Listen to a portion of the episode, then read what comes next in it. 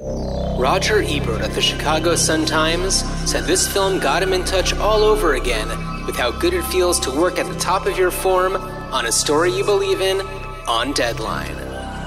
Rita Kempley of the Washington Post says that it perfectly captures the hubbub of the nation's newsrooms, and she should know. And Letterboxd user Noah Giddle says I initially had this pegged for a 4.5 star review, but as I kept trying to identify its flaws, I couldn't come up with one, so 5 stars it is. On this episode of Ruined Childhoods, we decide the fate of the paper.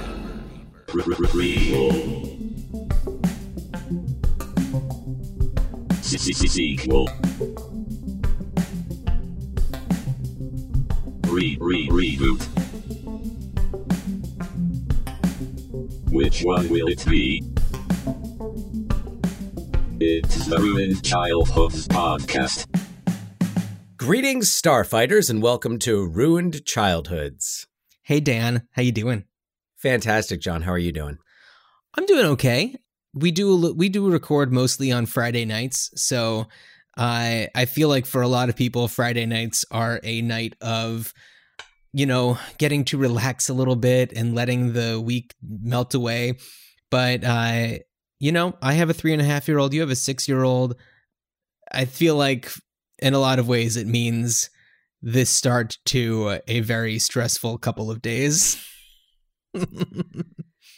oh, it's just, uh, I mean, yeah, weekends are a combination of getting done all the work that didn't get done during the week and Right. figuring out what to do with the six year old.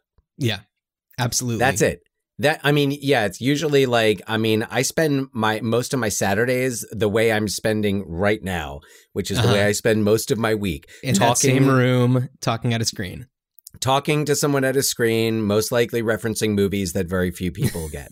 um, so Do you get to talk about the paper with them? I feel like that would be an interesting one to explore with your students. the paper would be a great movie to watch with with students. Now, since I teach ninth grade, I teach ninth grade language arts.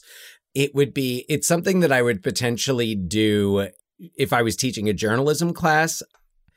I would I would look at it, but there's there's some cool stuff. There's some great stuff in in the paper just about writing. Like th- this week, I was talking about word choice with my students, and Uh-huh.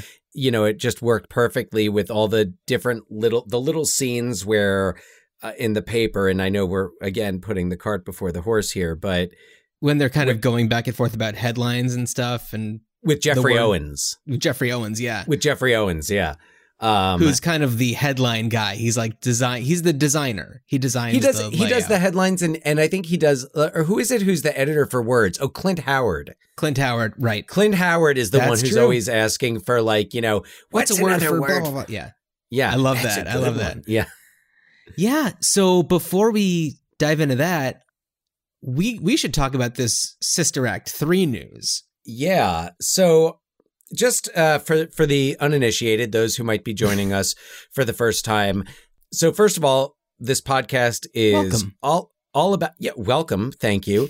Mhm. Um buy a t-shirt. Uh but this podcast is all about revisiting old movies and it doesn't they can be cult classics they could be straight up classics they could just be hits from previous years movies yeah, that got fun slept ones. on Yeah, yeah. like weird fun ones that only like John and I watched in our household that that were Whatever got stuck in the VCR. whatever got stuck in the VCR. Yeah. So uh, um you know, we're not just going back and revisiting those movies. We're talking Yeah. about what eh, if if there's a new life for them if if let's say Disney Plus decides uh after listening to an episode of an awesome podcast that there is an audience for Sister Act 3 Yeah. and there is a venue for it um right. it comes to be it comes to pass Yeah. Now, Dan, I don't know if you saw a different article than I did, but i, I noticed that you posted something, I think, on our social media, on our Instagram, Mhm. that did it actually have the words old habits die hard in it, or was that, did you do that? No, it was actually no, that was in. Oh, Oh yeah, no, no, that was that was in there. Old hab. That's exactly what I was thinking. it I was like, feels like somebody has to be listening who's in any way involved with that. And it's just listen- too weird of a coincidence.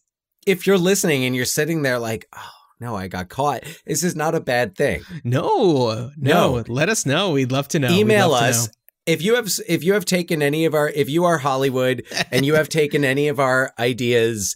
Um, please just shoot us an email at ruinedchildhoodspod at gmail.com. yeah. Let us in on it. We're probably not going to ask for money.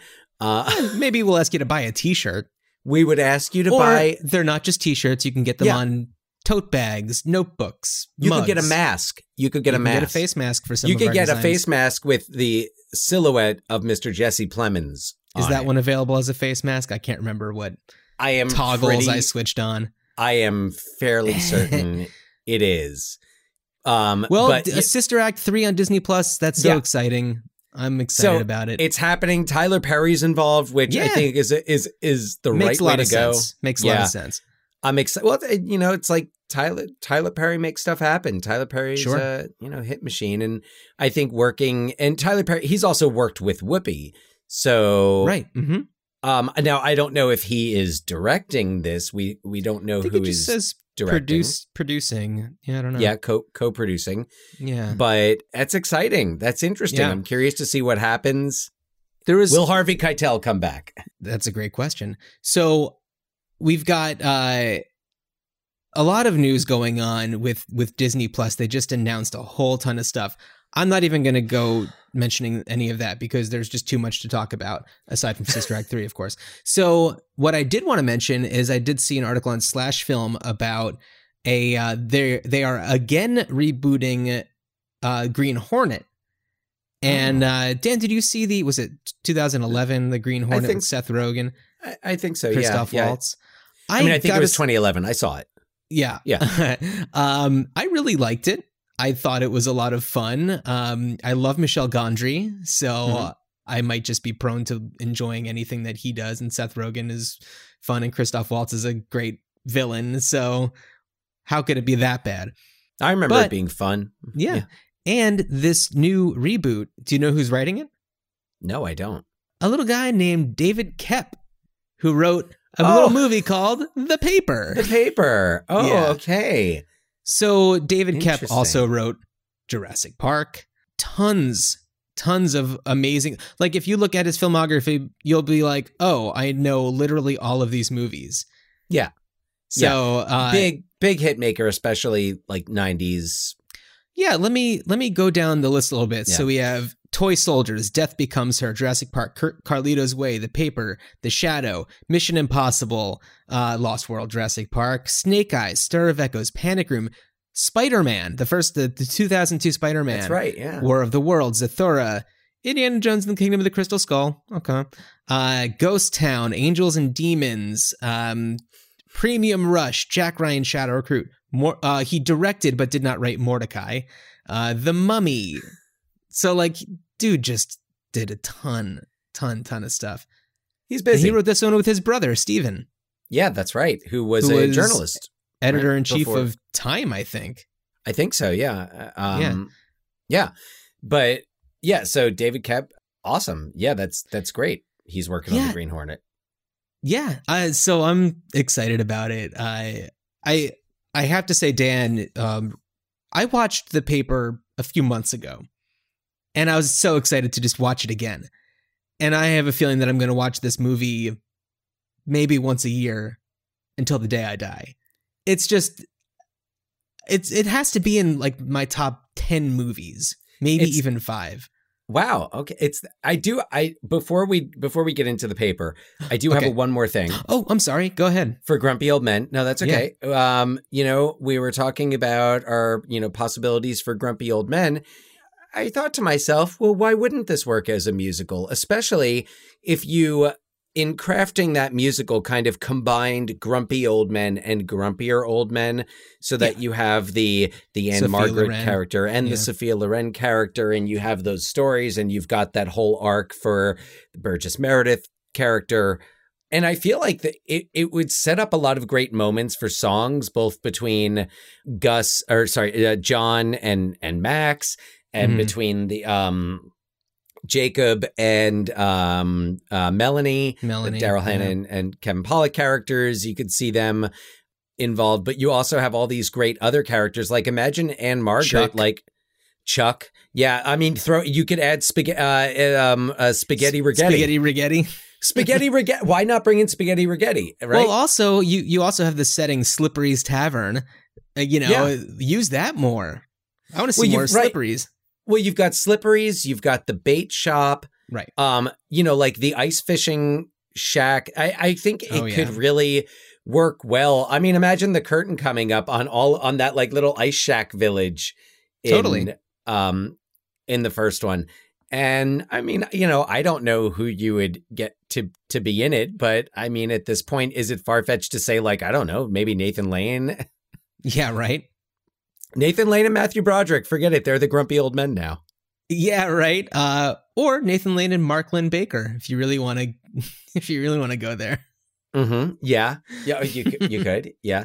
But yeah. So I was just I was thinking about that and thinking, oh, you know, gr- if I was maybe of of all things, like Grumpy Old Men could actually make a really sweet musical, I totally agree. and that's all I have to say about that. And now let's talk about the paper. Um, so Dan, do you do you know the story about how like the paper actually came about, the partnership between David Koepp and Ron Howard? I don't know. Okay, so there's there's way more to the story than what I'm about to tell you because there, there's a lot going on with Imagine Entertainment, which was actually this movie actually exists because of a reboot.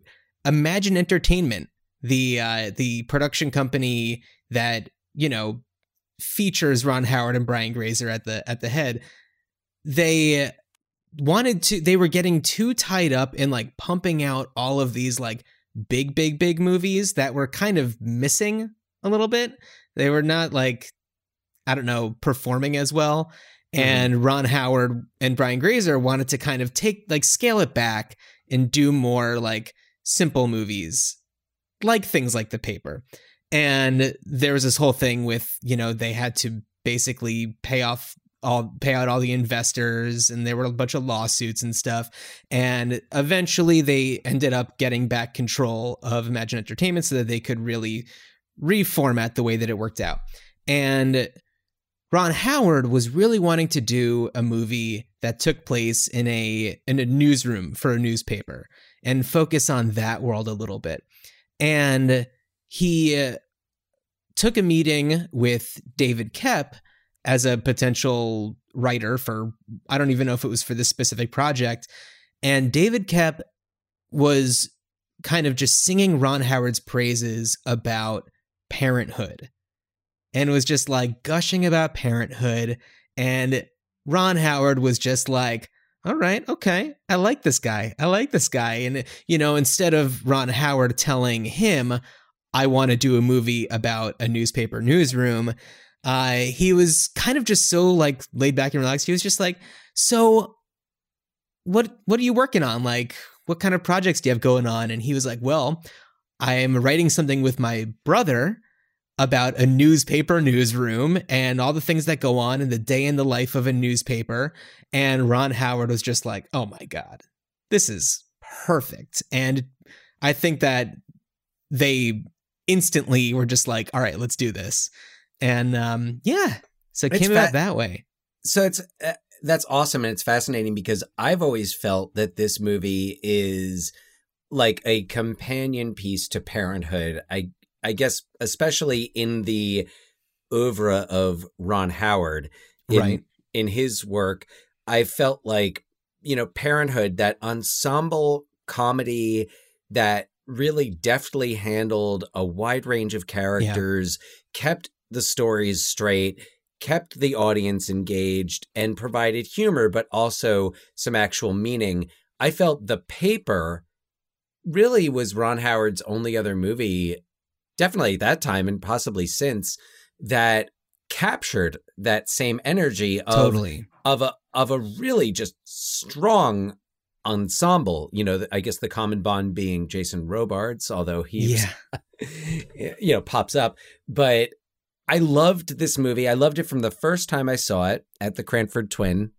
uh, fall fall or sorry spring 1994 okay I loved it. Yeah, I just remember loving it. I loved that that feeling the and the the dialogue, the fast paced dialogue, that Sure. that f- feeling that you get in that newsroom. Well, I think that new, you know, newsrooms, especially like newspaper newsrooms pre-internet, are just so fascinating. And you know, if you, hey, Jason Robards, All the President's Men, you know, Oh, yeah. like you think about the movies like that, and even recently with the Post getting back into, you know, the Washington Post uh, newsroom at that time, and it's exciting. You know, there's a lot. It's a it's an organism. It's got its own like ecosystem going on in there. It's exciting. And I, you know what? Actually, I, I'm sorry because I'm about to jump into like things that I really appreciate about it, and I imagine that you you would want to get to a synopsis before I start singing the praises of the paper. Dan, I want to get into about six synopses There's quite because I wrote a synopsis for each of the main characters. Oh, geez. wow. All right. I, I, I'm gonna unmute. I'm gonna go uh, take a walk. so I really felt like the best way because okay, you can do a synopsis that's so basic, which is just like this movie takes place over the course of 24 hours at a newspaper, uh, you know, and it's like there's in order to really understand this movie, you have to see it from everybody's different perspectives going into it. At the core of the movie is Henry Hackett. So that's Michael Keaton's character. I I am going, you know, the movie's through his eyes mostly. So, you ready? go for it. Henry Hackett is the Metro editor for the New York Sun, a tabloid newspaper that's known for over the top headlines and tales of celebrity hookups.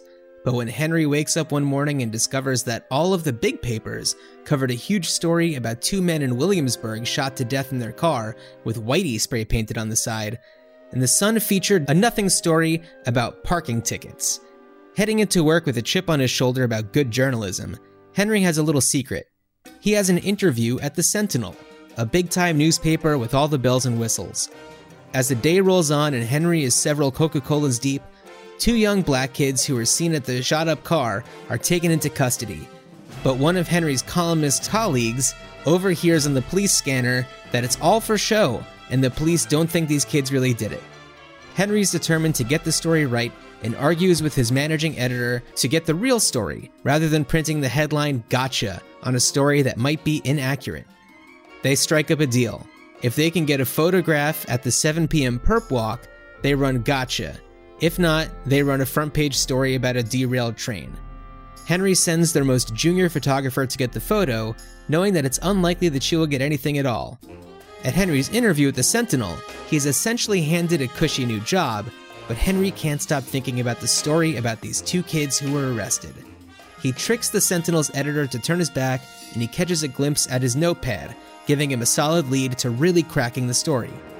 Itching to do some investigative reporting, Henry's wife Martha, who's eight and a half months pregnant and on maternity leave, finds out for Henry that the men who were killed were investment bankers who lost $8 million for a local organized crime unit. The only thing that Henry needs now is a quote from the police confirming that these two kids are innocent, but he doesn't have time because he promised Martha that he would meet her for dinner with her parents. But he can't let the story go. He leaves abruptly and goes with McDougal, the columnist, to the police precinct. They manage to get a quote out of one of the cops saying they didn't do it. Henry rushes back to the Sun and discovers that the paper is already running gotcha, since the rookie photographer lucked into a miracle shot of the two kids. Doing her best to cut costs, the managing editors still made them run the story, even though they had the truth in their pockets. Henry refused to get the story wrong, while they had the right information, and does everything he can to stop the presses and even gets into a brawl with the managing editor, who ends up winning. Defeated, Henry heads home only to find an ambulance outside. Martha began a hemorrhage and was in danger of losing the baby and possibly her own life. After a long night of waiting, Henry gets to meet his new baby and comfort his wife. That's when he sees the new edition of The Sun with the headline, They Didn't Do It, on the front page. I know there's a lot missing, but hopefully the blanks Oh. will be filled in by the rest of these.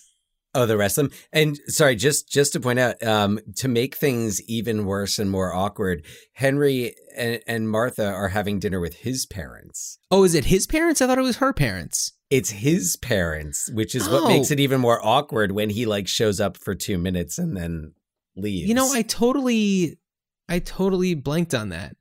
yeah. Hmm. Fair enough. I will have So- to edit my synopsis from the from Martha's perspective. Oh, yeah, because her it's a lot different there. Well, why don't I do that one next? All right. All right. Martha, Marty Hackett, is a damn good investigative journalist. She has a ton of connections and a way of getting people to talk, but that's all on hold while she's on maternity leave, currently eight and a half months pregnant with Henry's baby. While grabbing lunch with an old friend, who is already a mother, she realizes that her idea that she would come back to work and be a respected journalist again is probably not going to work out. At least not unless Henry gets a job at the Sentinel so they can afford to support their child and maybe even have more time to spend at home. Realizing that she has a chance to get a taste of the action once she's at the Sun's office, she jumps at the opportunity to follow up on a lead financial information for two investment bankers who were recently killed. All that's left for her is to get Henry to meet her for dinner with his parents, who drove two hours to get into the city. After he is late to dinner, Henry confesses that he isn't getting the Sentinel job and that he has to go finish his story. Henry and Martha get into a huge fight, and Henry chooses his job over his family, which only confirms Martha's fears about parenthood and her chances of having a career ever again. After she gets home, she collapses, having hemorrhaged.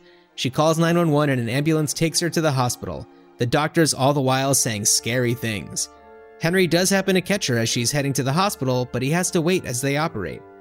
They manage to save Martha and the baby, who's very healthy.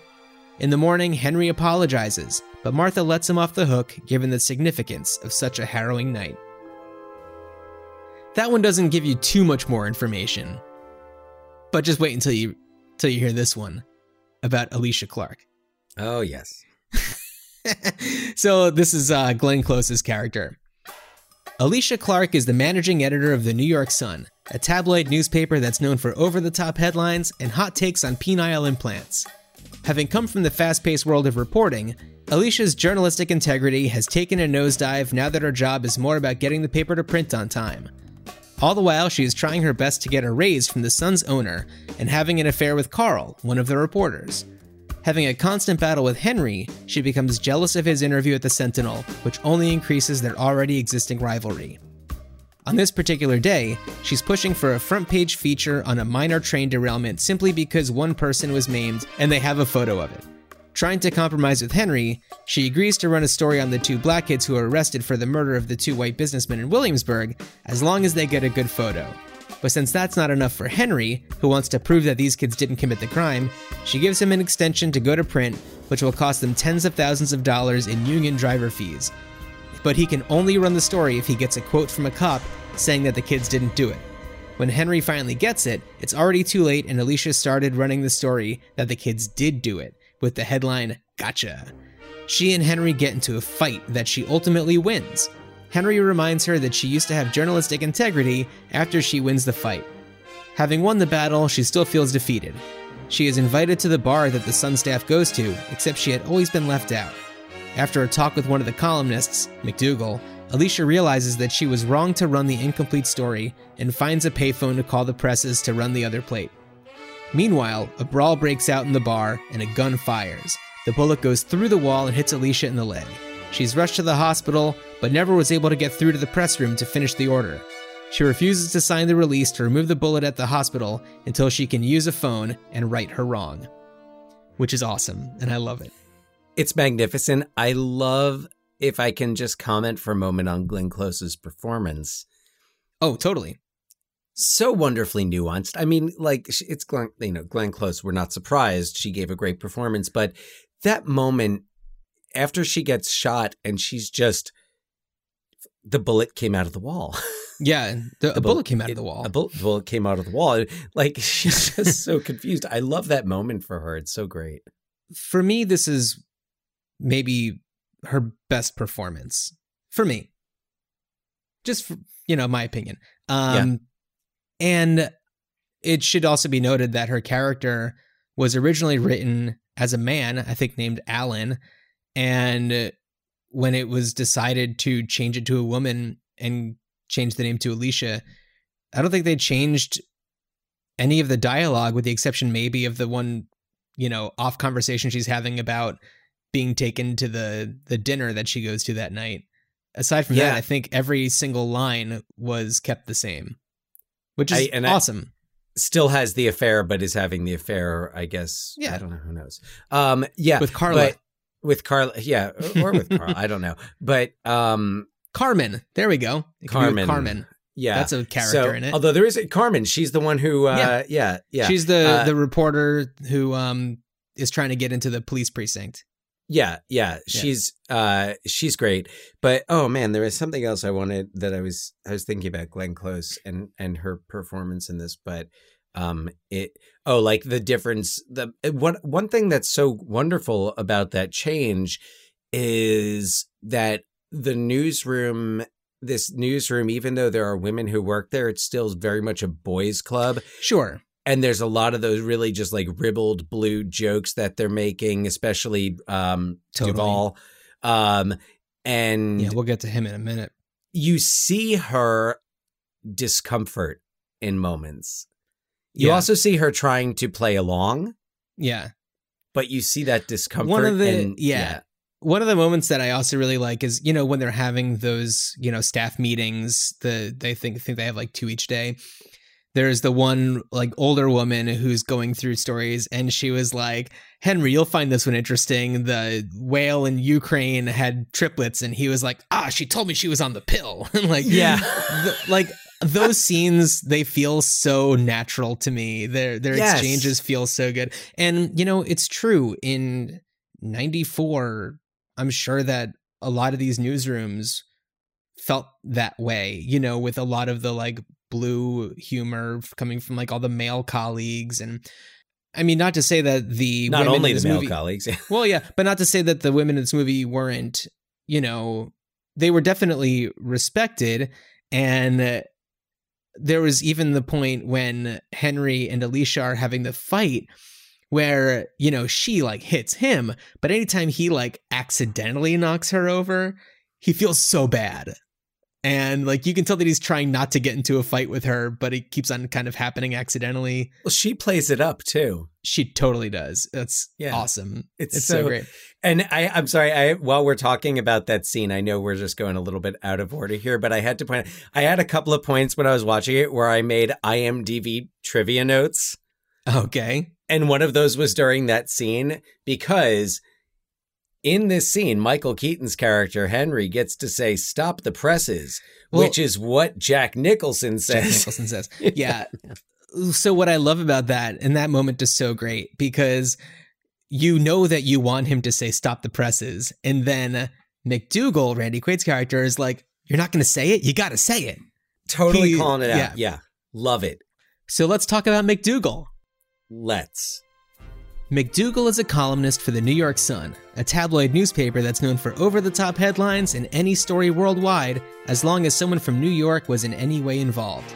He just released a story about corruption at the parking enforcement office, pinning the blame on a guy named Marion Sandusky. Paranoid that Sandusky is after him, McDougal hides out at the Sun's office.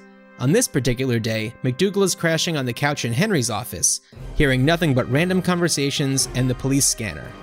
When a bunch of people are hollering in Henry's office, McDougal is woken and gets everyone's attention by firing a gun into a stack of newspapers. After the room clears, McDougal tells Henry that he heard some cops on the police scanner talking about how the two black teens who were arrested for the murder of two white businessmen in Williamsburg weren't guilty. Having followed up on this lead, Henry returns in need of McDougal's help. Insisting that he's just a columnist, McDougal is reluctant, but Henry convinces him to pitch in. They head to the police station and corner a cop who's worked with McDougal in the past. Henry gets him to finally admit anonymously, but on the record, that these kids didn't do it. Henry and McDougal rush back to the office as McDougal writes and writes and writes.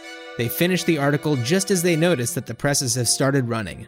McDougal and Henry rush down and try to stop the press so they can switch the plates. After Henry and the managing editor, Alicia, get into a brawl, which Alicia wins, McDougal leaves defeated. When he sees that his car is getting towed for being double parked, Alicia offers to give him a ride to the bar. McDougal explains to Alicia over a drink that journalistic integrity is all they have, thus his disappointment. Alicia is convinced to right her wrong and goes off to a payphone. Meanwhile, Sandusky, who has been drinking at the bar with the Sun's editor in chief, spots McDougal and the two get into a huge fight. When McDougal's gun slides down the floor, Sandusky grabs it and swings it around a bit. It accidentally goes off and shoots a hole in the wall, hitting Alicia in the leg. The fight that he has with Sandusky. Oh, it's Talk about so believability. yeah. The part when you have because all right. We so, see these uh, so Sandusky is played Oh. by Jason Alexander. So Yeah. first of all, you know that looking at Jason Alexander and Randy Quaid, it's you know, could you find people who look that much more different other than if you're watching twins? um and the yeah so this fight is absolutely ridiculous but i feel like this fight actually kind of looks the way that a fight Yeah. especially between two people who don't fight Who don't fight? Look, yeah, they're on the floor kicking at each other and i was just like that's hilarious that is that's what would happen totally, totally. um sorry Yeah, so and and I mean, I'll also say this: I feel like Randy Quaid's performance in this might be one of my favorite of his performances. What do you want me to say? You want me to say good job? You want me to say you struck a blow for journalistic integrity today? Can't do it. You abused your position to settle a personal score. It is what it is. Live with it. Henry was right. Oh. Cheryl, double bourbon up. What do you mean Henry was right? Can I have Dewar's on the rocks, please? Henry was glib, that's all. Everything I used to hate. I mean, what does that even mean? I mean, Henry wouldn't even have a newspaper to work on if I hadn't saved it. Henry doesn't have a newspaper to work. on. Oh, please. We're not, you know, exactly the Washington Post, okay? No, no, we're not. We run stupid headlines because we think they're funny. Mm-hmm. We run maimings on the front page because we got good art. And I spend three weeks bitching about my car because it sells papers. But at least it's the truth. As far as I can remember, we never, ever, ever knowingly got a story wrong. Until tonight. Granted, the guy is a, a lunatic in real life. He had some great moments as an actor, and I think that this is one of the best. Um, you know, Agreed. you love him in Independence Day, you love him in Quick Change, but this one, he just feels like a real person. yeah although in independence day the real person he feels like is randy quaid circa 2020 I know. so When did you get so paranoid? When they started plotting against me. So uh, I touched upon the Sun's. I'm pretty sure he's the editor in chief. Uh, I don't know if they ever really say what his title is, but Bernie White. So here we go. Bernie White has a few problems. His daughter won't talk to him, his prostate is the size of a mango, and the newspaper he edits is a 24 7 shit show. You're looking at me funny, what? a bagel Oh, I thought he said a mango. no a bagel All right. I, every time I watched it, I heard mango. well think about i mean uh, which which item of food would a prostate more likely uh, resemble Yeah, pretty much. All right. Bernie White has a few problems. His daughter won't talk to him. His prostate is the size of it. Bagels can be different sizes, though. That's my problem with it. Even this if was before they that. had mini bagels. This was before Thomas's mini bagels. sure, Uh, or or squiggles coming in different shapes too. Yeah, no, That the was a only thing reason, in like 2000. the only reason why I remember that's like one of those lines that I have never forgotten since the first time seeing that that movie. Because then there's the callback later, and That's true. when- there is, yeah. Yeah, it's, oh, what's up his ass bagel? All right, Bernie White has a few problems. His daughter won't talk to him, his prostate is the size of a full size bagel, and the newspaper he edits is a 24 7 shit show. Starting from the beginning, his adult daughter wants nothing to do with him because he was a terrible father, ruining his marriage by sleeping with a bunch of his reporters and simply never being around. Now that his health is failing, he feels major remorse and wants to make amends, so he tracks her down and finds out that she's married with a kid. In the paper, He's the editor in chief of the New York Sun, a tabloid newspaper that's known for over the top headlines and puff pieces about Ukrainian whale triplets. He doesn't have to do much there, aside from making sure that everyone does their jobs, mostly leaning on his managing editor, Alicia. He commiserates with a random guy at a bar with a familiar name, Sandusky, When he finally realizes who he is, it's too late. The brawl breaks out and Bernie hits the road. He ends up at his daughter's front steps, seeing her family through the window. When a newspaper is tossed at her front door, Bernie hides, but sees that she still subscribes to The Sun and doesn't seem to hate it. So, I Uh-huh. really, I, I don't love Robert Duvall. I really, I thought he was In great general? in in general. I thought he was Ha- great in Falling Down. Uh, Have you ever seen Tender? No, I think we talked about this on the Falling Down episode. Tender Mercies. No, I haven't. Okay. I don't know. I, I just like his whole vibe. I just can't get down with most of the time. Okay, all right. Check I'll watch. Ten- I'll watch. yeah. Ten, I'll watch. I'll watch Tender it. I'll watch it. Mercies. Tender so, but I but I do really like him in this. I do really like him in this. Um, his his role in this makes a lot more sense. It's like he fits this role a lot better than I feel like a lot of other things that he's been in. it's similar. It's like similar to Falling Down, where Totally. he's this career guy who neglects everything else. Yeah, And that's I- true. in this, I feel much more like he has made the conscious choice that when he had to choose between being a family man and being Yeah. good at his job, he and he was like, you know what? If it makes me like, this is what I'm going to do. If it makes me sh- shitty, then it makes me shitty. He seems to have accepted the fact he, he he has accepted that, I guess, up to this point. Right. Yeah, he feels a lot of remorse. Uh, I also I love the scene where he and Henry are out on the roof, and uh, you know Henry's kind of going to him for guidance, and he has this. He says that I don't have the quote in front of me, but he says this thing about being a a father figure, and uh, I gotta just like find it. There's also so many interesting choices that Duvall makes with delivery, and he does these like physical things like in the middle of lines, and he'll stop like when he's talking about Henry's job interview. Henry has an interview at, the Sentinel. Sentinel. Yeah, It's he's kind of doing like a Pacino thing. yeah. Oh, at the Sentinel. He does it a few times. He does it with the daughter. Does like the little like taps her head, Mhm. and it's like, oh, that's a unique thing. Um, yeah, it, there's a lot of things that it's like he's just kind of accepted. Like this is who I am. Like he's smoking. He's chain Right. smoking while he's coughing all over the place. Another one of those meeting moments is when he has that coughing fit The and then just yeah. goes to uh, Alicia. I get any on you. yeah, that and that cough, it just you Oh, it makes you hurt, especially during COVID times right now. Oh boy. Uh, so the the quote that he says when he's on the roof with uh, with uh, Michael Keaton is the problem with being my age is everyone thinks you're a father figure, but you're really just the same asshole you always were, and I just love that, you know. And it's, he's acknowledging like, don't look to me for advice. I'm just a piece of shit. it's so funny because it's such a. We were talking about the connection to parenthood, and I feel like it's a companion line to Yeah. the line that Keanu Reeves The has driver's about license, yeah. being a father. Yeah. You know, Miss Buckman, you need a license to buy a dog or drive a car. Hell, you need a license to catch a fish. But they'll let any butt reaming asshole be a father. and, and not the same writers. No, No, No, but but you know, clearly David Koepp was influenced, perhaps in a way. You, I don't know. Yeah, he's well, no, clearly a fan not- of Parenthood. Yeah, and it's not like it's the same thing, but it has that that same vibe, has that same same feeling to it. Yeah. Um, I also kind of like how Bernie is. You know, like I said, he kind of has his own things going on. Like his stories, you know, he's there at the paper, he's running the meetings, he's drinking orange soda, eh, but he's, you know, he his role with the actual production of the paper is pretty minimal.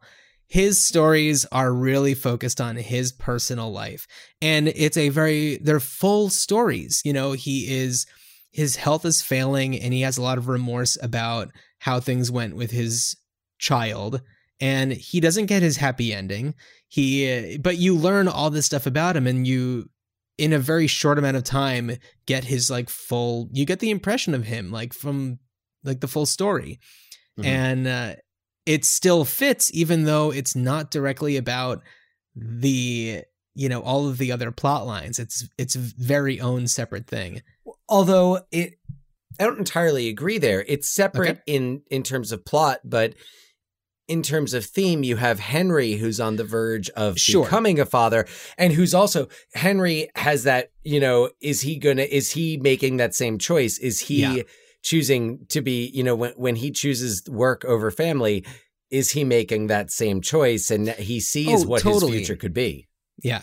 But the thing is it's not a overt connection. I mean, No. clearly if you're thinking about it, you know, yeah, definitely. And It's a there's just so, connection. There's just so much going on and I feel like everything that's going on it feels very complete. And it's not like this movie's 4 hours long where it takes time to like really go into these stories, but you get everything you need from them without feeling like you've been ripped off. And to your point, they cover because they have you have every type of you've got you know the page six editor who's making the who's banging who chart you've Yeah. got all of that but you also have the sense of like all right well what is it like starting in the business with robin Yeah. the f- nervous who glenn close says uh, she's 14 years old which Right. i feel like that's a bit of a joke but um oh, yeah, she's not 14. yeah, yeah. But just because you don't just see like, all right, these these you know older reporters. I love that you've got the guy with the bad back who's complaining about his chair. Oh, you mean Phil? Phil, Phil, yeah. Phil is a reporter at the New York Sun, a tabloid Oh, are- newspaper where he's treated like garbage. His colleagues blow cigarette smoke in his face, he's mocked relentlessly, and his chair is giving him a major back problem. He lobbies for a new $600 chair, which he eventually gets, but his colleagues prank him by swapping it with a shitty old stool. Go ahead, Dan. That's my last one. Did you really have a synopsis for Phil? Yeah. Oh my god, that's fantastic. he's the only one who has like this mini like side story going on that comes back and it's part of their day in like this really bizarre way but it's like that's what would be really happening is like all this stuff be going on and this one guy is just like no today is the day i mm-hmm. don't care what happens i'm getting my chair Poignant shit. I bought it. Why did she get the poignant shit?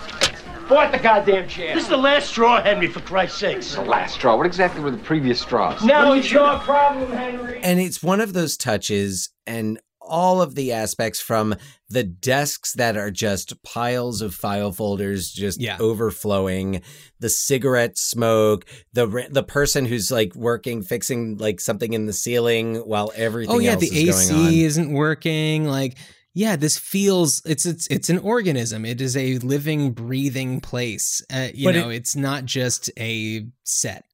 But you also get the sense that like it's not right it's not glamorized. And you also get the sense that yeah these people are working insane hours yeah. and like doing really like journalism chasing down a story is difficult is challenging yeah and you have and to do then- it fast And then when you go to the Sentinel office and you see this very organized, sanitized place where you don't really hear much aside from like phones ringing and like a soft like mutter of voices and it's just like it's a such a different environment and it's like Henry clearly doesn't belong there. You know, right which i felt like that was a little I, I thought that maybe the sentinel might have been just slightly i know it's supposed to be the new york times right. I have to imagine that the new york times offices would be a little more chaotic than that but i, I get the point i feel like it was extra sanitized Sure. and quiet and orderly to make that that contrast whereas i don't feel like the the sun's newsroom Mhm. is exaggerated that much if at all Right. Yeah. And you know, talk while we're on the topic of the Sentinel, um, you know, you have Spalding Gray, who's the is he the managing editor there? I think he's something i like that. believe And- so yeah And I think that Henry's going for like assistant or like associate managing editor or something, which is score went out for spalding gray I know, yeah. But he's so good. He's so good in this. Um, he's great You know, and he's like polished. He's got like the bow tie and he's just like the vibe is so different from like even the people at the Sentinel to the people at the Sun. which is what makes it so funny when he's all pissed later at Oh henry God, and and they're- they're on the phone Paul. You are the most unethical, unprincipled, I cannot believe you had the balls to do it. Slow, slow, slow down. Slow down. What are, what, what are you talking about? God damn, you know what I'm talking about. The, the, the Sedona item. Well, you stole it right off my desk. Uh, Uh, uh, uh, uh, my ass. Come on, you know you stole it. well, well, hold on a second here, Paul. If we were working on a Sedona thing, how, how would you know about it? I mean, I hope the Sentinel doesn't have a mole over here. Did you or did you not take the item? Because, uh, gee, if they did, you know, they could get you in a lot of trouble for something like that. In fact, it might even be illegal. I'm not sure, but I can check on that for you if you want. Come, come, come on, cut the bullshit. You know what? Why don't I do that? Hold on a second. Janet! Henry? Get Dick Pallone in the DA's office for me, okay? Just tell him I want to ask him a question. Don't worry, I'm not gonna, I'm gonna keep you totally out of this. I just want to ask him a question, okay? I'll check on that for you, Paul. Give it up, Henry. Give it up. Our guy saw McDougal banging on doors all over the Justice Department. Now, I'm going to ask you one last time. Did you or did you not take the item? Well, Paul, you realized you were talking to a journalist. Dick who?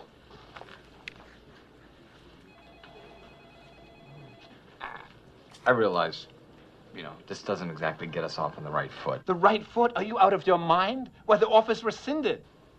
Um, How stupid do you think we are? Paul, listen, listen. When I put two and two together, three, three and a half. Hey, Paul, look, I'm trying to, I'm trying to be reasonable here. If you just let me, Why don't you just uh, take my wallet as well, hey? let me, t- let me say so. Wait a Well, I hope you're satisfied, asshole. You just blew your chance to cover the world. Really? Well, guess fucking what? I don't really fucking care. You want to know fucking why? Because I don't live in the fucking world. I live the in fucking world. goddamn New York I or live whatever in he says. New York City. So go fuck yourself. Yeah, and it's so funny how even though Spalding Gray's character is he's upset and he he's angry and he, and he's yelling, but he still can't help being that snide douche about like we cover the world. Yeah. Oh yeah. Absolutely. Yeah. Yeah, and that's just not who Henry is. No. Yeah. Yeah. Which is which is why Michael Keaton Oh my god. Michael Keaton's so good in this.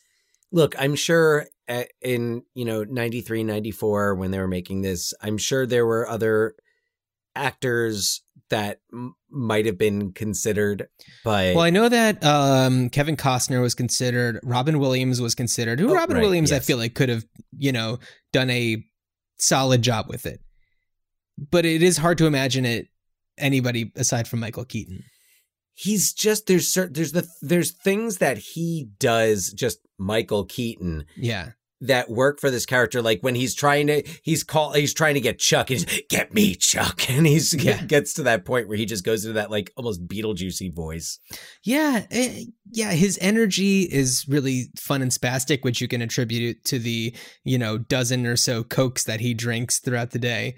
And um, you know, it's he just works in that role. And uh, I don't know, it's you can't take your eyes off him. No, no. And yeah, he he's such a great actor I think to be on screen with. Right. And he and Marisa Tomei, who plays his wife, Marty, have Mhm. such great chemistry. Yeah. Yeah. Oh, I thought They're- you were going to point out the Spider-Man connection. Well, yeah, Spider Man, um, what the latest Far From iter- Home. iteration, not Yeah, far from Homecoming. Home. He's in the first, He's in Homecoming. Yeah, he was great. yeah, Homecoming, right? Yeah. Uh, It's yeah, interesting because the other in sorry, sorry to tangent a little bit here, but Yeah. um, it it just occurred because it just occurred to me that it was also announced in the Ultimate Disney presser that Christian Bale was going to be joining the cast of the next Thor movie as the villain. Oh, yeah, so I'm yeah, thinking about how many former Batmen have moved on to play Marvel villains. You know what? There's always a vacancy to be a new Marvel villain. Paging Ben Affleck and George Clooney. Man, I wish Val Kilmer's health was better. Yeah. Oh yeah. Uh so yeah, we got Marisa Tomei, who's just excellent in this. You know, I, I think that she's always great. IMDb trivia. Hmm? When Miss when Marisa Tomei is talking about the uh the mob money that was lost, she suggests the joke uh the joke article title uh, the joke headline dumb fellas. making fun of Goodfellas, which starred Joe Pesci, her co-star, and my cousin Vinny. Okay, that's IMDb going, trivia. Yeah, I am Dan Blathering. Uh, well, so no, come on, tell me. Tell. I was confused as to why that wasn't. As soon as she said that, I was like, "Is that in the trivia?" come on. I don't know. That one's a bit of a departure. That one would have that one would have been an IMDb trivia because it is so mundane and kind of who cares. Oh, exactly. Well, that's why I called them IMDb trivia because it's just coincidence. So, It's yeah, right. trivia. Yeah, it's just like everybody's working at the time, so you're gonna be in It's the like- same. You're gonna be in yes, the a movie with some of Dumbfellas, because Goodfellas was a really big movie a couple of years before this. Yeah. so it makes sense. I also do they still do that where movies reference other recent movies? I feel like that's something that used to happen a lot more. well, out outside of like this type of context. Yeah, I feel like in in the 90s I and I can't come up with off the top of my head any other examples, but I remember watching something recently and there was a reference to another movie that had come out like that year, the year before, and it was like they're really referencing things that just came out and I feel like that's something that you don't see a lot anymore. Or it might have been something from the 80s. Yeah, I, I, I don't know. I, I feel like it's in con, like it's in context here, and Yeah, but it's it's just interesting because it assumes that the movie that they're referencing is going to still work, you know, decades later as a reference. That people are going to remember that that was a movie that was out. right, right, Yeah. yeah. I mean, I guess by the time they started shooting this, um, if not by the time they started writing it, Goodfellas had already, you know, Yeah, been sure. nominated for a ton of Oscars and Yeah. won. I don't, I, I'm not. Oh, I'm not only referencing this as an example. There are plenty of others where, you know, uh, something I- references. I can't think of. It's uh, next time I notice it, I'll let you know. yeah, I mean the only. But like, I've noticed only, it a few times. Yeah, I mean, I'm thinking like outside of like parodies and spoofs. Right. I mean, clearly people are going to be referencing movies like Jaws. Oh, you know what? There's a lot of Jaws things that come up like really soon after where it's like they parody the do do do do, you know, the score Yes. from that. Airplane. Right. But I'm not talking Yeah. about Oh, no. parodies. Oh no! Well, I didn't. It just made. All right, no, no, no. Yeah. But oh wait, what did I have? Um. Oh no, I just thought of a really good example of one. Shit, I lost it. It popped into my. Oh yeah, it's um knocked up. In knocked up, which came out in summer of 2007, they referenced Spider-Man 3, which was out at the same time. Oh, that's right. They also talk about Munich, which was not too oh, long Oh, yeah. before. So Yeah, that's a couple years funny. before. So that yeah, okay. So that yeah, that's yeah, that's interesting. I guess the whole But that was still 2007. That was quite a long time ago. Yeah. I'm just saying, like, nowadays, I, I don't really see that kind of thing happening much anymore. Anyway. Yeah. Anyway. Um, yeah. I mean, we also haven't talked about Jason Robards' character who just pops up for a scene.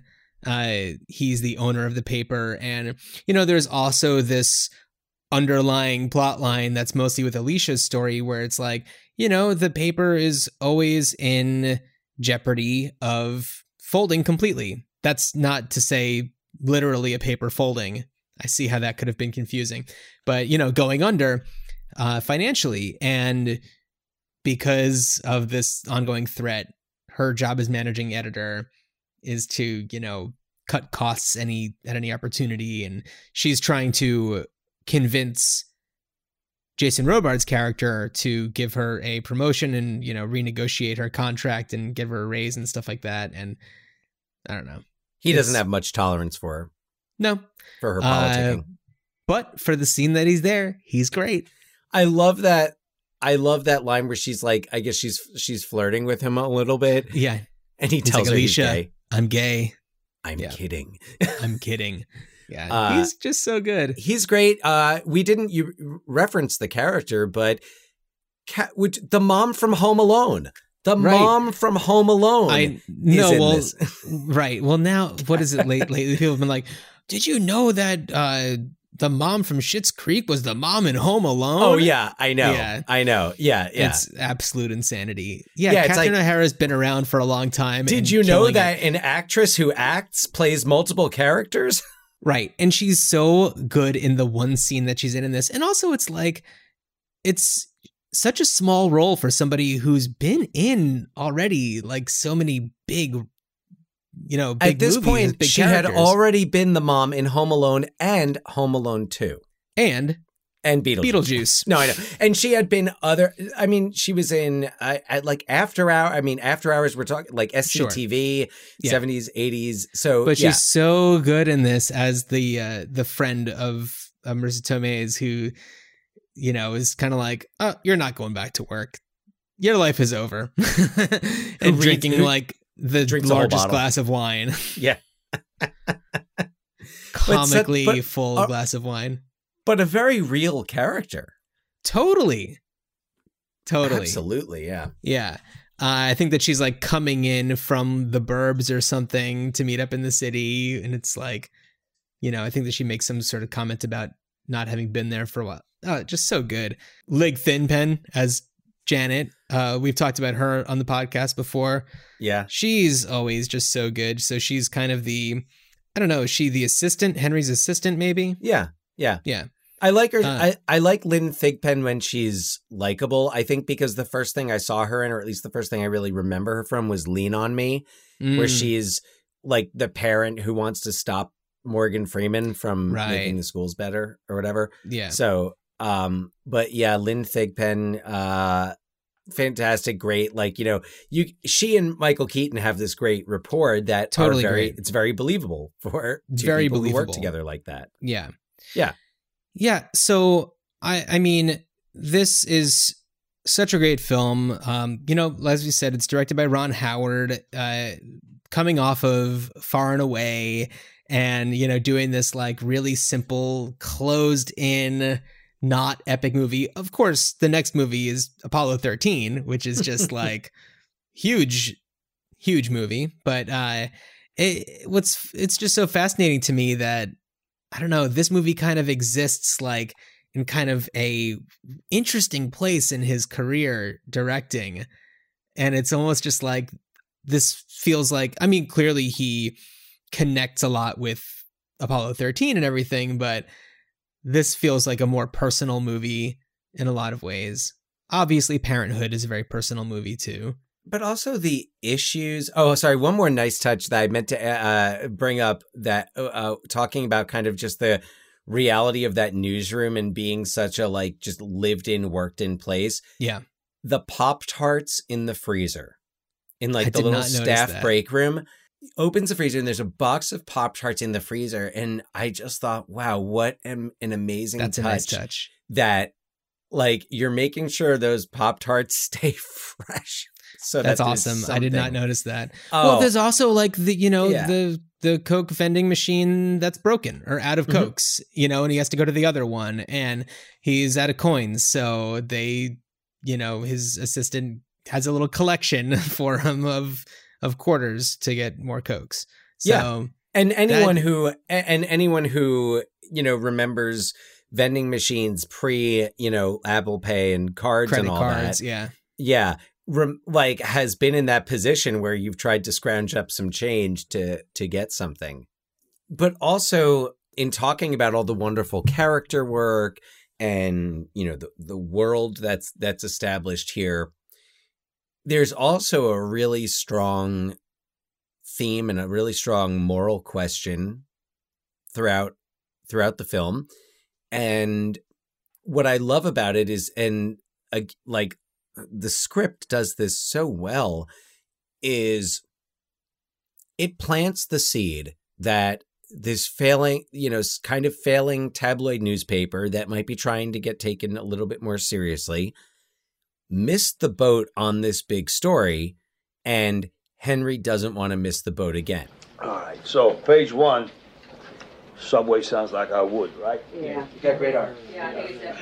I don't think so. I don't think so. Uh-uh, you know, TV's gonna be all over it. They already are. It's a minor derailment, first of all, and Carmen has got great day two stuff on the Williamsburg murder. If they make a bust, we have to follow up on that. The subway's a major story. Nobody died. Bullshit. Somebody got maimed. Yeah, that helps. Minor derailment. All I'm saying is people got maimed, and we have pictures of it. God damn it. So we fucked up yesterday. What do you want to tuck our tail between our legs and just take it for it? Do what everybody else does. Let's stand alone. Let's make up for it. We're a commuter paper. People want the subway. What are you, market research all of a sudden? Not everything is about money.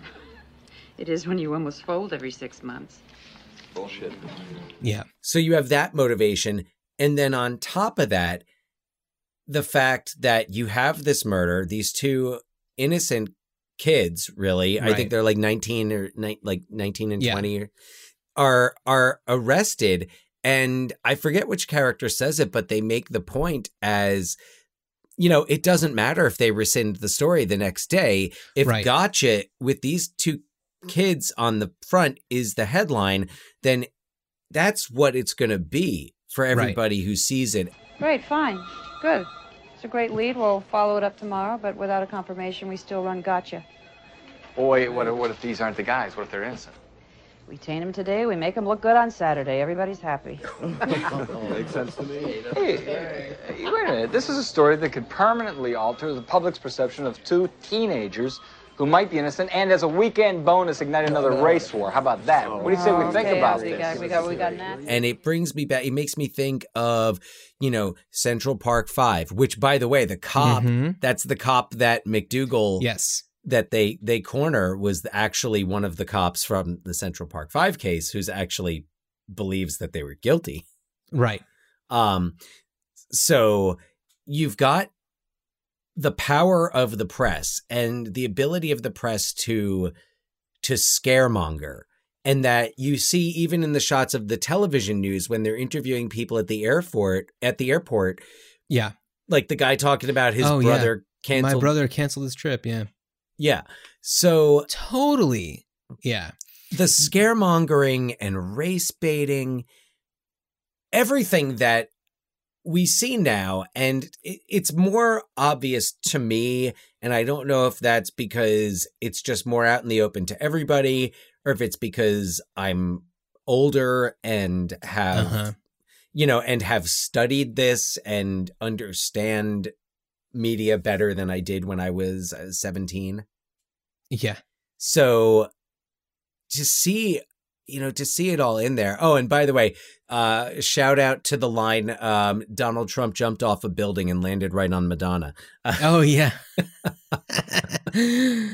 Oh yeah, it's always so interesting when he comes up in movies and like small lines. Like I was watching The Devil's Advocate recently, and there was like a quick mention of him. Not to mention the fact that also his apartment was used as the apartment for the rich guy, like the real estate developer who killed his family or whatever. Anyway, and I also I feel like maybe Kushner owns the bill because isn't it like six six six? Oh, I don't remember. Like Madison Avenue for that because Probably. Kushner owns that building. oh Uh, yeah. so like uh, you can't make this shit up. Yeah, but you know, going back to what you were saying, they really did a a respectful job showing like telling that story of these, you know, innocent black teens who just happened to be in the wrong place at the wrong time and they were seen at the site where these guys had been murdered. There were there was nothing pointing them to have possibly done it. There were no fingerprints on the gun. There almost were. The kid almost touched the gun, but didn't but yeah, they just came across this. And I think that it's also mentioned how there was a shooting of just a black Oh, yes. kid um, Yeah. in the neighborhood like two weeks before that. Yeah. So the mob staged this there to pin it on just any other black kid who happened to be there. So Yeah. and almost got away with it had it not been for the uh the talents at the Sun. Yeah. No, but you're you're right. It's among everything else in this movie. I mean, that's the the skill of this film is the fact that there are so many things going on. There are so many Yeah. characters and each having their own lives, their own stories. And yet there are also these other things going on, these other plots, these other ideas that have meaning.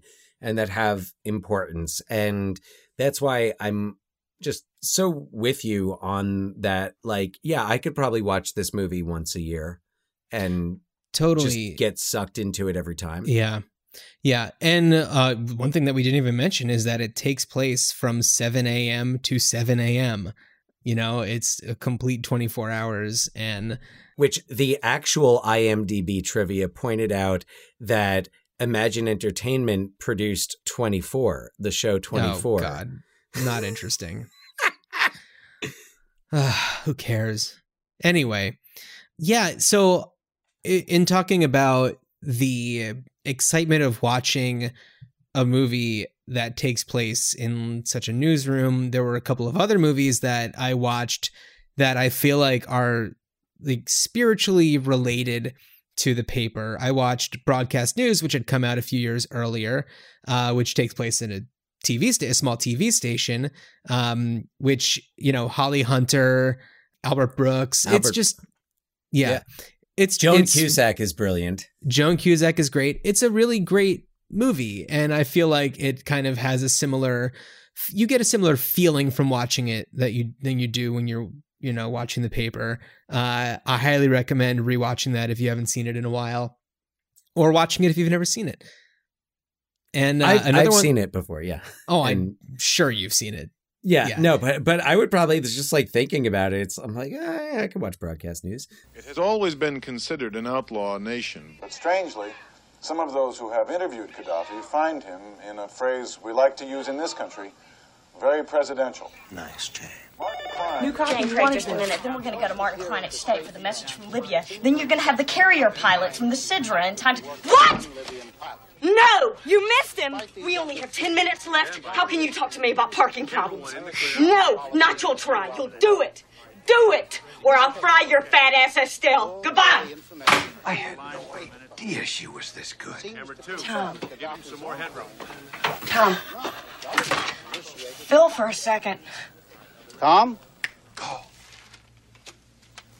The latest message seems to indicate that the Libyan pilot was acting on his own without authority from anyone else. Stand by camera two. In other words, I think we're all okay. Okay, Tom, wrap it up. Who the hell cares what you think? The Libyan government has disavowed any prior knowledge of the attack. I'm Tom Grunick, reporting from Washington. Good afternoon. Animation. Thanks, everybody. We are out. Another one that I watched, which is a movie that I remember when I watched it the first time, I was like, this movie's great. And as we know, everybody else agreed. And I thought to myself, I just don't know if I'll ever watch it again. Spotlight. And Oh yeah. you know, we're talking about a movie where Michael Keaton plays, you know, he's the editor for the Spotlight section, but he was the Metro editor at the paper at the Boston Globe, you know, in his past. So I I feel like it is a spiritual relative of the paper, uh, you know, and man, what a movie. We don't have to get into that, but like, Yeah, that Ugh, I don't know if I'll good. be rewatching that one, but I saw it in the theater and me too. yeah, Yeah. a powerful film. Very powerful. We just want to know if it's possible that the president, the faculty, the board, that no one knew what was going on at the time. I graduated in 1979, and I had no idea about any of this. So, if you're suggesting that Father Gibbons and Father Callahan had in any way. Gibbons and Callahan. I mean, they were in this place like the Navy. You really think they didn't know? It's a big school, Robbie. You know that.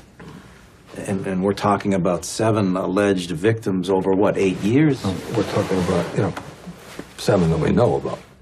This is ridiculous. You're, you're reaching for a story Jack, here. We Jack, you know, Jack. someone- If I had been president then, I would have known. Bill, I'm not sure that's relevant. Why do you think they sent Talbot up to Chevrolet? You know they wanted him out of town. Robbie, as well intentioned as Bill's remarks are, I'm hoping we can keep this between us until we all get on the same page. Is that why we're here, to get on the same page? No, we're here because you're an important alumnus, Robbie, and a friend. Exactly. And we know you care about the school as much as we do. Did you play a sport here, Jack? Yeah, football. Why? I ran track. You know, I went to Providence yesterday. I talked to one of Father Talbot's victims. He played hockey here. And um, he's one of the better ones. He's got a wife, kids, good job. About 10 minutes into the conversation, guy breaks down. You know, couldn't stop crying. Said he could never figure out why Father Talbot picked him. Father Talbot coached the hockey team. So, I guess we just got lucky. You me. Well deserving of all of the accolades. That's all I Yeah. gotta say. Absolutely. Um, so yeah, I don't know. So Dan, what would you do with the paper if you were forced to bring it back in some way? It's a tough question because I think there's a lot of options that could work. And if you're if you're doing let's say if you're remaking it, well, you've got a whole different news environment to to work with. In thinking of a remake though, I kept kind of hitting the same wall where I was like, well, Newsroom did the Aaron Sorkin series, you know, kind of like covered that like you know journalism in the 21st century Sure, so yeah. i i think i would still i i eh, but i think if i was going to see a um you know a remake of it i would keep it at a print newspaper but add that to the the pressures the financial pressures is that just not just oh people aren't reading our paper but just that people aren't buying papers Yeah, which And comes up in Spotlight. yeah, exactly. Um, That's, you know, takes place in 2000, 2001, probably through 2003. And, uh, you know, it's really at this time where the internet is taking away their funding from the classifieds and, Mhm. you know, things like that. They just don't get the money that they used to. So I was thinking about that and just thinking like, all right, a lot, but I, I was also thinking that like, well, a remake of the paper would probably just blend in and would not, I don't know, not really do anything. It would probably be something that would even end up on like Netflix. Yeah, I just, I, I don't think it would have that uh, the same. I don't think there's a good enough reason to remake it. Whereas making a sequel would allow you to show that and show, okay, well, let's say Henry is the editor in chief now. Maybe it's the son, maybe it's not the son because Mhm. you know, it's there's a good chance the son wouldn't exist anymore or that it would have been absorbed into another paper. Henry is working, you know. oh, I thought you were talking about uh, Henry's child. Oh, the son, the S O N. Well, we would find out what happens with him because he would be, you know, I guess, you know, approaching 30. Yeah. Um and you have a lot of you have a lot of options. I mean, god, like depending on when you set this, you know, if you're covering 2015 to 2020, working in in journalism is just like being in the middle of a cyclone 24/7. Mm-hmm. Yeah. So I don't know exactly what the story is because I don't know that you necessarily like. uh, Clearly, you could kind of have a similar story going on about you know um, black men being framed for something or being accused of something and having Henry like reconcile it. But the thing is, if you're setting this in whatever uh, you know 20, 2020 to twenty twenty five you know, he's already reconciled that. He's already come back to that several times. Right. So for sure. Unfortunately, it's an evergreen topic. Unfortunately, yeah, it is. And I but I also think that it does that means it also doesn't need to wouldn't need to be the focus of a sequel. I think a sequel could see really the, the maybe it's that the paper is going out of business and maybe what we're seeing in the sequel is what happens to a staff of journalists who have been doing this for such a long time and you know you, you you've still got, you got Michael Keaton, Marisa Tomei, Glenn Close if she's still there. I mean Duvall, I with that cough, I don't think Duvall made it. Yeah, Duvall. I don't I yeah. Yeah, Bernie's gone.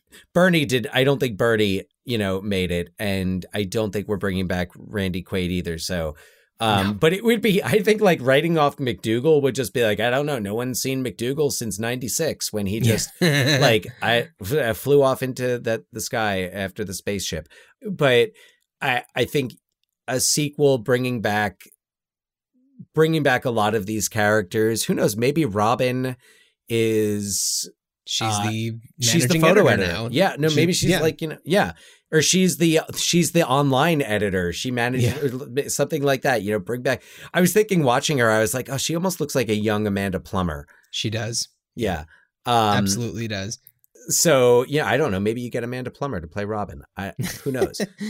but you could bring, you know, there's a lot of people that you can bring back, but also bringing in new new characters. The I don't want to be stereotypical with like you know the young character who's always talking about tweeting and online presence and like Yeah. Ben Schwartz's character on Space Force.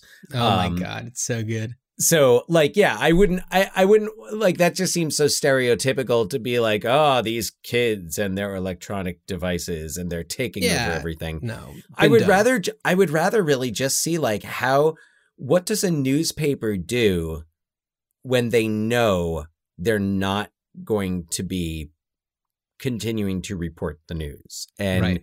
what how do you keep how because you can't just like maybe it's about the fade last edition. You know, putting out the last It's that- edition of the maybe Sun. it's that 24 hours it's the Yeah. last you know 7 p.m to 7 and maybe that 7 a.m is you know that's the beginning of of retirement and we Could could be. end it almost in that same way except for maybe not in a hospital bed but just like you know it's michael keaton and marisa tomei and the sun's coming up and wow i don't have to go to work today Yeah, and everyone's wondering how Marisa Tomei looks better now than she did then somehow.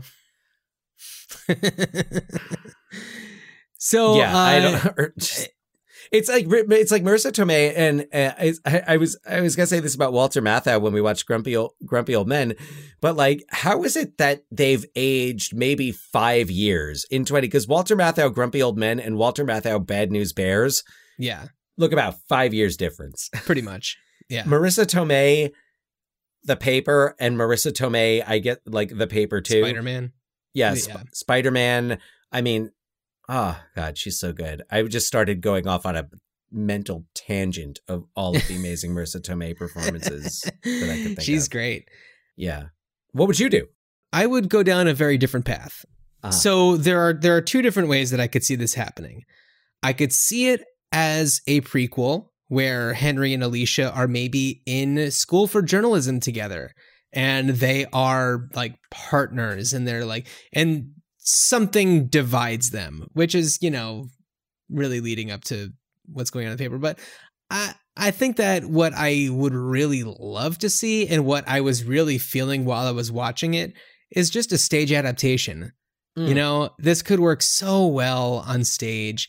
The set pieces are awesome. They don't have to be as elaborate as they are in the in the movie, but um I think that it would work really well on stage. I mean, you direct for the stage, so maybe you'd have a difference of opinion there, but um I don't know, I could just totally see it working because this is a, you know, it's a character piece Mhm. and uh you know there's just like wall to wall dialogue and i don't know it's just it's that's the fun part to watch and that's where a lot of the good stuff comes out It would be a lot of fun on stage, not as a musical. Uh, Not I as a assume, musical. I assume you mean not as a musical. Yeah. not as a musical just stage play Yeah. um I, w- I was even thinking like when they're down in like the press room and there's all the paper machinery it's like a projection could be you know a cool way of doing that you know that that evokes that that oh, feeling Oh, you would use a lot of projection because you'd have to show like you'd be like you'd be opening with all just projections of all of the different newspaper covers that print so like this like Oh, this yeah. is how I would start it is like just either with a screen or curtain on stage and have the projections of all the other newspapers getting it and then the last one that comes up dead spot in the middle is the sun with like parking tickets. Yeah. Yeah. And um yeah i mean you you would definitely need to scale it down and do some character consolidation. I don't know if phil would make it to the uh to the stage why version. not? Well, either that or Phil's character would have to be combined, would have to be, to use a term from Parenthood, an amalgam of like the Clint Howard, Geoffrey Owens. How Right, and but by- you also need the other people who are at the same level as Phil to kind of doing like pranks on him and stuff. And I don't know. I, I think that you I- could you totally would- have a Phil would- that's separate from. there Yeah. yeah no there's certain things that you would need to do but and and adjust but uh it, it Well, could- totally. i think it could work Hmm? Yeah. Oh, oh just totally. Uh, I- oh yeah Yeah. I'm just, I'm trying to think of some of the of fun. sequences. Yeah, yeah. Um, God, the the interview at the Sentinel that would be Oh my god, that'd be awesome. that would be great. Or I guess you know what you would do is you'd have like actors doubling. So like like the actor that plays I know, Clint Howard's character would play the Spalding Gray character. yeah, but Um, it couldn't be somebody as recognizably Clint Howardy as Clint Howard. well, no, I'm assuming Clint Howard is not going to come back to no, no, no. But I'm saying hypothetical Clint play. Howardy. You know, Yes. Somebody who has such a Oh, yeah. specific look. Yeah, no, no, no. Yeah, it would be much less uh, Clint Howardy person. Yeah. So, uh, yeah, I think that we've got some good ideas cooking. And Yeah, you know, but- for for a, a, such a perfect movie, I you know, I, and this is a lot of one. This is one where a lot of people would probably say like, "Nope, don't touch it." But I mean, I've I've felt uh, this isn't the first time where I've thought about this movie and thought, you know, a sequel to this could work. Sure, But Yeah. a, a, prequel could also work. I mean, you know, you, you could focus on Robert Duvall's character in a prequel. You know, there are so many stories You that you do- can really get into. if Disney was to buy this property, Disney could just make separate series and movies about all the characters. The McDougal Files. like with Star Wars. Yeah. The the McDougal files, like, you know, Bernie's brood. Uh, yeah. Uh, yeah, it would just be uh, Bernie, uh, the paper story. Um. Uh, yeah. Yeah. So th- there's you a could do a whole rich- prequel on Catherine O'Hara's character, Susan. You could. And by the way, let's point out because I think like running time of movies is something that like that that's a it's a thing. I feel like more like the last 10 years, I feel like movies have gotten to be a little too long. Like they're Okay. just a little um a little much, a little overindulgent and the paper for all of its characters and all of its plot lines It's tight. and stories, yep, comes in like there is not a moment wasted. you even get a full story on Sandusky. You really get his do. character and everything about him in his like brief interactions with Robert Duvall. And then when he's just saying like, you know, these problems were there before I started, and McDougal's just like, well, you're the guy that's there now when we're doing the story. So sorry. And you know, you you get him, you understand this guy. You get his who- perspective. You get yeah, who you don't even see until the end. Yeah. No, you hear about him the whole time. You hear about him, that's Yeah. for sure. Yeah. But yeah, it's great. Great reveal. Uh, so Dan, why don't we tell everybody this is episode 94. We're talking about 1994's The Paper. Ep- next episode is episode 95. What movie from 1995 are we going to be talking about? oh, wow. Well, when it comes to 1995, what other movie would we be talking about other than Waterworld? Oh man. I you know, as we're just as you just mentioned it, I'm thinking of things that even already exist that are keeping this property alive. But this is definitely one of those like weird cult classics that's, you know, popular for the weird the weirdest reasons. And there, uh, I mean, some yeah. people, there are people who who love it. and I have a fun uh personal story having to do with with actually I have two personal stories having to do with Waterworld. Oh, okay. We'll get to Oh, that. That's what we call a little cliffhanger, a little, you know, Little tease. dangling the uh, the banana for the monkey. That's a thing people say, right? Um, I usually do carrot on a stick. You know, No, I'm going The for little- banana for the monkey. the, the so banana Dan, for the monkey. All right. so Dan, while you are chasing down your car that's being towed, I wish you a good journey. Good journey.